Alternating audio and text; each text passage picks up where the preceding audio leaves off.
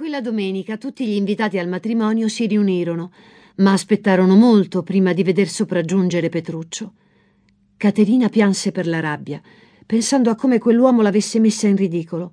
Invece alla fine egli comparve, ma non aveva con sé nessuna delle splendide vesti nuziali che le aveva promesso, né era egli stesso vestito come si conviene ad uno sposo, ma anzi indossava degli indumenti bizzarri e sgualciti come se volesse prendersi gioco del serio affare per cui era giunto fin lì.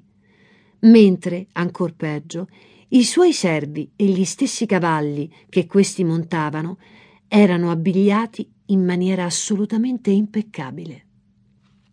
Fu impossibile convincere Petruccio a cambiarsi d'abito, poiché, disse, Caterina avrebbe dovuto sposare lui e non i suoi vestiti. Fu presto chiaro che discutere con lui era del tutto inutile, e mentre il corteo si dirigeva verso la chiesa, egli continuò a comportarsi nello stesso spregevole modo. Quando il prete chiese a Petruccio se Caterina sarebbe dovuta divenire sua moglie, egli gridò che avrebbe dovuto e come, imprecando con tanto vigore che il prete, sconcertato, lasciò cadere a terra il libro e quando questi si chinò per raccoglierlo, il folle sposo gli diede una tale pacca sulla schiena da far cadere in terra il prete e il suo libro per la seconda volta.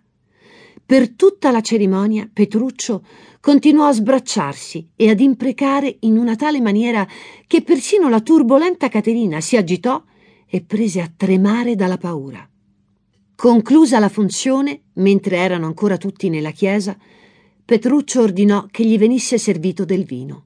Iniziò a bere, brindando alla salute di tutti i presenti, e alla fine rovesciò persino l'ultimo sorso di vino del suo boccale in faccia al sagrestano, senza dare altra spiegazione per questo gesto ingiustificabile, se non che la barba del poveretto gli appariva sottile e secca e sembrava necessitare di una bella bevuta. Certamente mai matrimonio più folle fu celebrato. Tuttavia Petruccio aveva adottato quel comportamento così scellerato soltanto per riuscire nel suo piano di domare la sua bisbetica moglie. Battista aveva approntato un sontuoso banchetto nuziale, ma quando gli sposi tornarono dalla chiesa Petruccio, afferrando Caterina, si dichiarò deciso a condurre sua moglie a casa immediatamente e nessuna rimostranza di suo suocero o improperio della furiosa Caterina poterono fargli cambiare idea. Rivendicò il diritto di ogni marito di disporre della propria sposa come più aggrada e così corse via, trascinando Caterina con sé. Fu così autoritario e risoluto che nessuno osò fermarlo.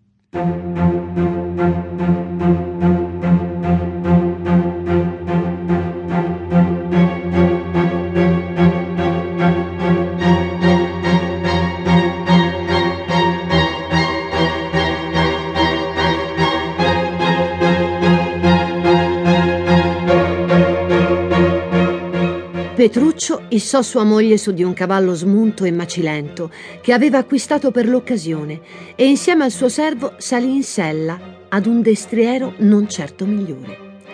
Viaggiarono attraverso sentieri aspri e fangosi e ogni qualvolta il povero destriero di Caterina inciampava, suo marito inveiva ed imprecava contro la povera bestia, che riusciva a malapena ad arrancare sotto al fardello che trasportava recitando la parte dell'uomo più iracondo che fosse mai esistito. Infine, arrivati al termine di quel viaggio tortuoso, durante il quale Caterina non aveva udito altro che i folli deliri di Petruccio contro servi e cavalli, i due giunsero a destinazione.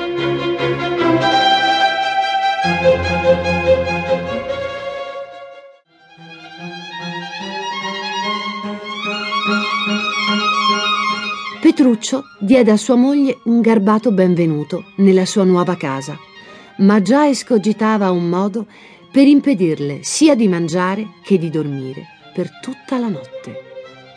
Le tavolate vennero approntate e la cena fu presto servita, ma Petruccio, fingendo di avere a che ridire su ogni portata, iniziò a tirare la carne a terra, ordinando ogni volta alla servitù di ripulire tutto.